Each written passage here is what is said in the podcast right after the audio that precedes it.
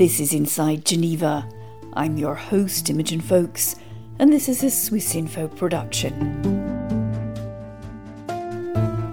In today's programme, intelligence security coming to your home, knocking at the door, arrest a person by force, and take that person to an unknown place. He was taken by armed men and taken to a car, a red car without a plate number, and he disappeared. Victims of enforced disappearances are not only those who are disappeared, but also those who suffer directly from it, such as the relatives. We're going to take a look at another groundbreaking convention, one that should help families suffering one of the worst experiences imaginable the disappearance of a loved one. Hundreds of thousands of people have vanished during conflicts or periods of repression in at least 85 countries around the world. The Convention on Enforced Disappearances was first drafted in 2006 and came into force in 2010. It was the result of 40 years of campaigning by the families of the disappeared and human rights groups. While these sons, daughters, mothers, and fathers remain unaccounted for, their families still search for answers. Among them were Olivier de Frouville and Eileen Bacalso. To start our programme, let's hear from both of them about what enforced disappearance is and how it affects families. Olivier with the legal side first. I'll start maybe with the legal definition, which is any form of deprivation of liberty. So, an arrest, an abduction, followed by the denial of that deprivation of liberty or by the refusal to give any information about the fate or the whereabouts of the person. How does it happen? Most of the time, so most of the cases, there is the uh, intelligence security coming to your home, knocking at the door, and presenting no particular warrant of arrest, but who request the person to come or would arrest the person by force and take that person to an unknown place. Thousands of miles away in the Philippines, Eileen was experiencing this firsthand. Two months after we got married. I got married with my husband in uh, 1988. He was taken in one of the busy streets in Cebu City, which is the second urban center in uh, the Philippines. And he was taken by armed men and taken to a car, red car without a plate number, and he disappeared. The whole time we were searching for him, and he was taken by these men believed to be members of the military intelligence group in Cebu City. So the family, after one or two days, becomes worried and then goes to the place where they think this person is detained. And at this moment, they face a refusal to deliver an information or sometimes even a denial of the arrest of the person. So basically, you're facing a, a, security officer, and you you may even recognize that person for having arrested your relative, and he would say, "No, we don't have that person. We don't know him." They did not have any knowledge, but I knew all the while that he knew, and um, the men uh, that were present, they were all military men that were present, knew all the while where my husband was so he was there the whole time and he was tortured and he was um, accused of being a member of uh, the Communist Party of the Philippines. Military person would come to them and say, "Yes, we have that person, but uh, don't make too much trouble. You know, don't file a complaint or withdraw your complaint. Otherwise, something will happen." But can you tell me where where where is he? Uh, where is he detained? No, no, I can't tell you. This is a secret issue. You have to be very careful. Don't make noise. You know, that kind of things. And then again, silence. It was terrible, especially so that we just got married. It was just exactly two months after we got married, and there was no certainty of um, where he was, what happened to him, and who took him. I went uh, with my parents and with uh, the relatives of my husband to the military camp every day pushing for his release. So that's the situation. That's that's why we describe also for the relatives who are victims of enforced disappearances, we describe it as torture because this is real torture caused by uncertainty, not knowing where the person is. Why is it a practice, enforced disappearance? Well, you know, we don't have accurate historical study, uh, but we have some historical facts. So, for instance, we know that it wasn't called enforced disappearance at that time, but there was such a practice which was even codified under the Nacht und Nebel decree, the Night and Fog decree, which was adopted by the Nazi regime under the direction of Hitler himself. And the idea, and it's really written plainly uh, on paper, is to arrest the opponents to the Reich, take them in secret in deportation, and refuse to provide any information about their fates and whereabouts. And the goal being, which is again written in a decree, to create some anxiety uh, within the occupied populations, the families, etc. Half a century later in the Philippines, Eileen recognized that strategy. Her husband was eventually released, but his disappearance was, she believes, designed to keep him, his family, and his community quiet also a message to the entire population saying you should not do any acts that are contrary to the government, any act that contradicts um, the government. Um, you should not be part of the Communist Party of the Philippines, for example. You should not take activist uh, activities. So it's it's an act which is, I think, meant to stifle dissent and also to to instill fear. That's the practice. It's a terror practice which is used by states by authoritarian states by totalitarian states to intimidate the population and also eliminate some political opponents. And we can trace the practice which was implemented during colonial wars and in particular uh, in algeria and then we find the practice again in Latin America, where it somehow exploded. And then it spread out all over the world. The campaign against enforced disappearance began to gather momentum in Latin America in the 1970s and 80s. In Chile and in Argentina, thousands of people had disappeared. Their families were desperate. A group of women known as the Mothers of the Plaza de Mayo, began daily demonstrations in Buenos Aires. Queremos saber dónde están nuestros hijos, vivos o muertos. Angustia porque no sabemos si están enfermos, si tienen frío, si tienen... Where are our children? They shouted. We don't know if they are dead or alive. Are they cold? Are they hungry? Where are they? Olivier de Frouville, working for the International Federation for Human Rights at the time, took notice. I began to be interested in the issue of enforced disappearances, and of course, uh, I started meeting also with uh, with some families of enforced of, uh, of, uh, of, victims of enforced disappearances. And I think it's um, I, I, discussed with with other people who had the same experience. It's it's very often a life changing experience because you meet. Um, in general, those women who are extremely courageous. They're not a born activist, so, so, so, to say. They really went into activism because of what happened to them, which is the disappearance of their son, of their husband, of another relative. So they went into this fight because they were revolted by injustice, by the silence of the state, and they also became aware that there were other people who were experiencing the same injustice in other parts of the world. And so they decide to come together and decide to uh, claim for their rights.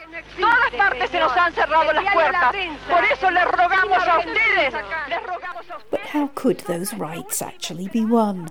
The mothers of the Plaza de Mayo wanted the practice of enforced disappearance banned they wanted those who had taken their children and possibly killed them brought to justice.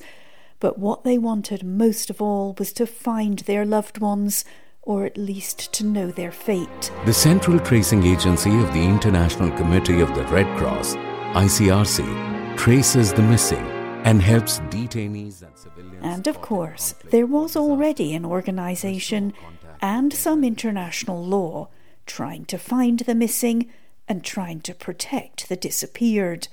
Cordula Droege is Chief Legal Officer with the International Committee of the Red Cross. The question of enforced disappearance and people going missing is really at the very core of our mandate.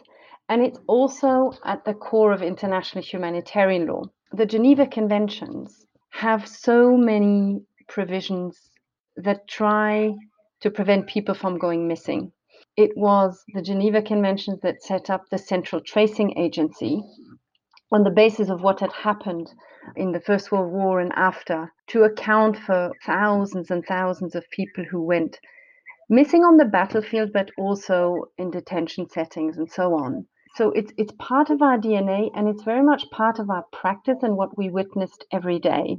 The 1977 first additional protocol to the Geneva Conventions contains one of the most, I think, critical provisions that I actually really love. I'll read it to you. And it's Article 32. It introduces the section which is about missing and dead persons. All the activities that are carried out shall be prompted mainly by the right of families to know the fate of their relatives. This is 1977, but I think it really captures all the humanity also that international humanitarian law embodies. Desaparecidos, or The Disappeared, is a theater play in Manila that aims to remind young Filipinos of the horrors of the recent past. But Eileen Bacalso, after experiencing firsthand the anguish of the disappearance of her husband, had become involved in the campaign. This was not an isolated crime, but a violation taking place on a global scale. She, like the mothers of the Plaza de Mayo, became convinced a new international law was needed. Enforced disappearance is a crime against the individual, it's a crime against the family, it's a crime against the community, it's a crime against society. It's one of the cruelest forms of human rights violations because um, while it is true that, for example, extrajudicial execution or killing is also a very cruel form of human rights violation, but families of the victims see the body and there's closure. For families of the disappeared, they don't have any certainty of where their loved ones are. If these people who disappeared are dead, where are they? And who killed them? Why were they killed? This is a crime which is um, it's also crime against humanity, especially when committed uh, in a systematic uh, and massive uh, manner. And these are happening in more than 90 countries of the world. So it's a global problem. It's a national problem. It's a regional problem in all regions of the world, and it's a global problem. And Cordula Droege remembers the ICRC joined the call for a new convention outlawing enforced disappearances. Now, why was this convention so important? Is because there was a gap in international law. You had um, these provisions of the Geneva Conventions and protocols for armed conflict, but you had no universal treaty that prohibited enforced disappearance as such. And that matters because, of course, enforced disappearance can also be seen as an act that violates many other prohibitions, such as the prohibition of arbitrary detention, the prohibition of torture, the prohibition of extrajudicial killing. But none of those captures this specific plight that enforced disappearance causes not only for the direct victim but also for the for the relatives. And so there was something deeply symbolic also to prohibit this particular act in all its specificity and also, and I think this is a great achievement that the convention then managed to, to get, to recognize that victims of enforced disappearances are not only those who are disappeared, but also those who suffer directly from it, such as the relatives. And so in 2006, the Convention on Enforced Disappearances was drafted. In 2010, it was ratified, making it international law. Excellencies, distinguished delegates, High Commissioner, ladies and gentlemen, good morning. It is my pleasure to declare open. That means, of course, there is a United Nations committee to keep track of countries' records upholding the convention. Olivier de Frouville is now vice chair of the committee. One of the most important tasks, he says, is to intervene on individual cases of the disappeared, known as urgent cases. To be reactive to urgent information that come to us of people who have been victim of enforced disappearances or who are being threatened from enforced disappearances. That's what we call the urgent action procedure. So we receive an information that somebody has disappeared, and we can intervene within 48 hours to ask the state to take steps to localize the person, basically, to find the person where the person is. And that proves, in general, really helpful because um, we know that it's sometimes really a question of, of hours. You know, when somebody has disappeared, very often the practice is that that person is taken into secret detention, is being submitted to torture, and so might be at risk of dying because of torture, and is sometimes, after having been tortured, eliminated, physically executed. So it's really a question of, of, of time, a question of hours, sometimes of days. And states who know that you know, that's a, a preventative factor, then you think?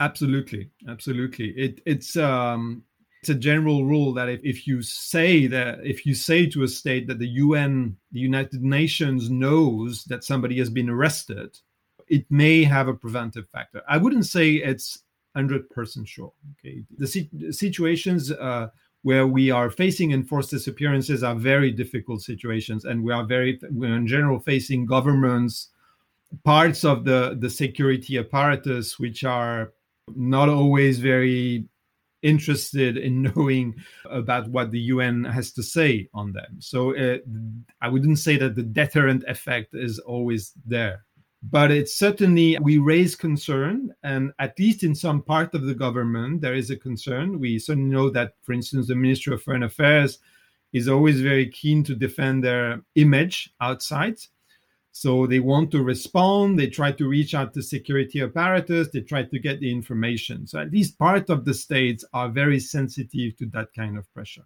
You're reviewing, uh, the committee is reviewing countries at the moment, um, and one of them is actually Switzerland, which we might think, huh, you know, with enforced disappearances kind of happens in other places. So, what, what what's the relevance of, of reviewing a country like Switzerland? So, the, the, the convention is open to ratification to all states.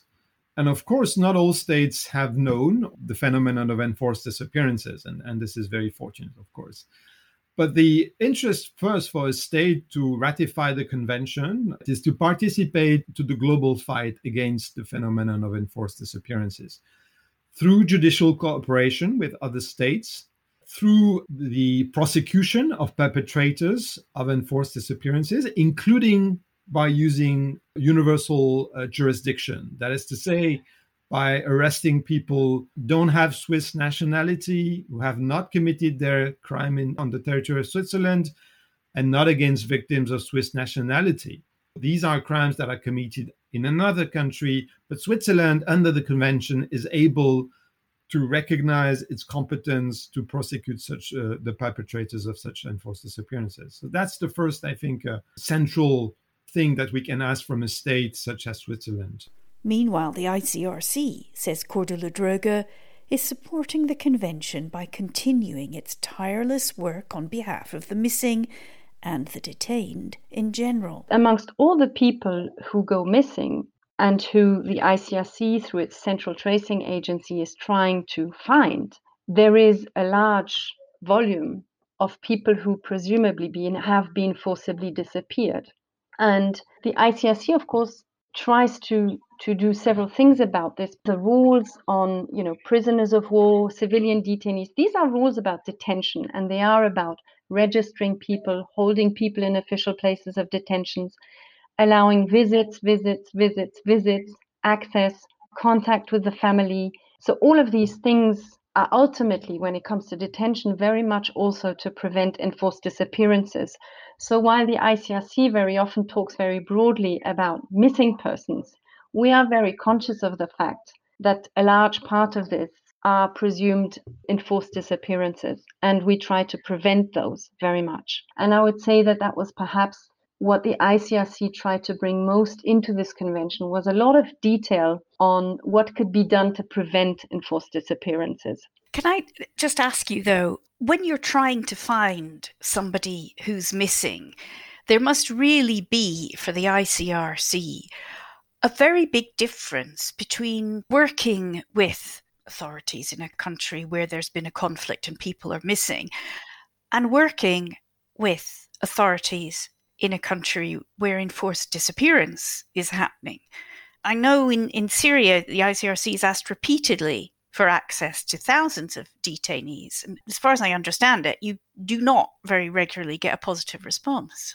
Yes, that's correct. And that's something that we continue trying to have access to those detainees who we don't have access to. So not just the mm, common law uh, detainees, but but the security detainees, and that's the case in Syria, but also in other places. So yes, there, there is a difference because you need to have access to detention places. That's the first thing. You also need to have access and build a relationship with the decision makers. You need to identify patterns because enforced disappearance is likely to be part of a pattern, of a trend it's a very politically sensitive issue. It starts with, yeah, it starts with trying to get access to the places, to identify the places which are places of particular risk for people, to have the dialogue with the authorities to prevent this. Nevertheless, Olivier de Frouville believes it's vital to make the distinction between the missing and the enforced disappeared. Both cases need resolution but one is a crime and needs accountability too. The category of the missing, which was um, introduced by international humanitarian law, is, is of course a broader category than enforced disappearances. So it includes enforced disappearances. Missing is a, is everyone whose fate is uncertain. Basically, you haven't received any news for whatever reason. So it may be that the, the person has been abducted but it also may be that the person has disappeared in the circumstances of a natural catastrophe or has had an accident uh, i know cannot be found or also in situations of course of armed conflict where combatants may be missing on the field. It includes enforced disappearances but it, it's not necessarily the same issue. So when you're finding for instance someone who's been lost in a natural catastrophe who's been missing in the field or being detained somewhere in a, in a, in a military camp after the war, it's a complete different issue than trying to find someone who's been abducted by security forces, tortured, and afterwards executed, and whose bodies and remains are, are hidden. In one case, it may be the, the fact that you don't find the person for, for various circumstances because it's just difficult. The circumstances are make it difficult to find the person. And in another case, it's a crime so basically, the person has been the victim of a crime which should be prosecuted and, and which is completely different. We, of course, have a humanitarian issue, which is, you know, to comfort the family and try to bring some news to the family. But we also have a criminal issue because that person has been the victim of a crime. And that involves a number of issues in terms of justice, finding the truth, investigating the crime, for instance, if you find the, the remains, of course, you will not limit yourself to identifying the remains. You will also proceed to uh, a forensic investigation. So it's a complete different process. So, what does Eileen Bacalso think? She too has remained active on behalf of the disappeared. She's now president of the International Coalition Against Enforced Disappearances. It's a consolation for the families of the victims. It's actually some kind of uh, not just a legal victory, but um, moral victory because it's a recognition of um, of the important issue of enforced disappearance and um, the global problem of enforced disappearance. That's very important. Um, what is also important is the need for information dissemination of the existence of the convention and how the families of the disappeared could make use of this. But unfortunately, realistically speaking, many families of the disappeared don't know about the existence of the convention and in uh, what way can they be can they access to that so while there is a convention eileen fears it's not as widely known as it needs to be and neither is it widely supported only 62 countries have ratified it far fewer than the convention against torture with 170 why the reluctance Cordula Droege again. Some countries might feel, well, enforced disappearance isn't really our problem, and so it's not high on our agenda. On missing persons and enforced disappearance, I think there is also perhaps a gendered dimension to this issue, because very often those who advocate for the families, the families associations, you might have noticed are often women. So just symbolically, if you just take the mothers of Plaza de Mayo, the grandmothers of Plaza Mayo, the mothers of Srebrenica, it's seen as, I think, an emotional issue as well, and it is an emotional issue.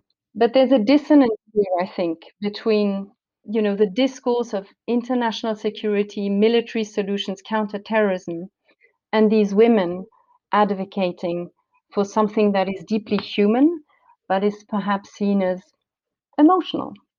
Oh, that's a bit depressing to hear you say that. I'm not saying, you know, it's not only women that are looking for their loved ones. Of course, there are also men, and there are also important men who advocate for this issue. But I do think there is a gender dimension to it. But what would we say to states? I mean, I think we need to continue encouraging states. And I think we have to tell them there's a principled reason to accede to the convention, which is that there is normative value in putting opprobrium and stigmatization on this particular crime and recognizing for what it is. And all states should do that, even if they don't feel themselves concerned. And another practical reason, which is perhaps even more depressing than what I said before, is that you never know what the future holds. And so I think it is good to ratify these conventions which which provide, you know, a safety net when things go wrong. On that slightly ominous note, we've almost reached the end of this edition of Inside Geneva, but I still want to give the last words to Olivier and to Eileen to hear from them why this convention really must be supported by all countries. Well, I think that by universal ratification, we can put an end to enforced disappearances. I think that that's the major issue. Um, enforced disappearance is a strategy it's a practice by mostly security apparatus around the world, which is taught, which is transmitted to, to fight illegally against armed groups, against opponents, etc. And if we come to universal ratification, we can really outlaw that practice, including through security apparatus, by making sure that all perpetrators, wherever they are, are prosecuted and that the right to the truth is guaranteed to the victims. So that's why I find it so important that everybody joins the club because we really need everybody around the table to eradicate that practice. And I think this is possible. The families of the disappeared in Latin America first conceived uh, the need for a convention 40 years ago when they formed uh, the Latin American Federation of Associations of relatives of disappeared detainees. They dreamed about the convention. 30 years later, it was uh, made into a reality. And that was a big moral and political victory for families of the disappeared. So we don't want any family to suffer from the consequences of enforced disappearance. And we don't want any person to be disappeared because every person has the right to live and it's a violation of the right to life, the right to liberty, the right to a family, the right to a job, the right to community. So it's about time for governments, for states to ratify the convention now.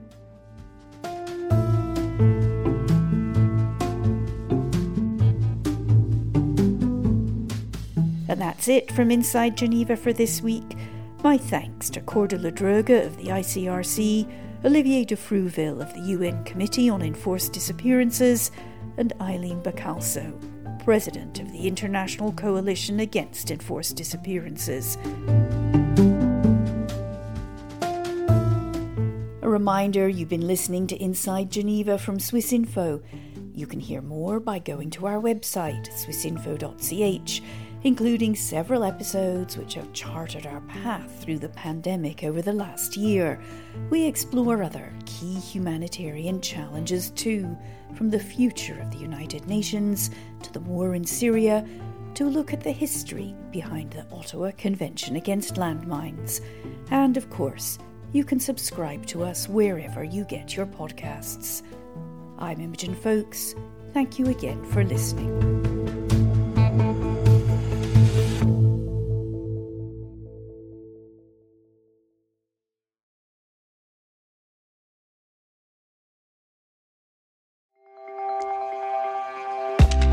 Discover science and innovation in Switzerland with the Swiss Connection podcast.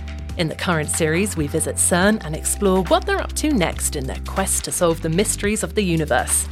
We uncover groundbreaking discoveries in a Roman archaeological site and get the first glimpse of an exciting supersonic plane powered by hydrogen.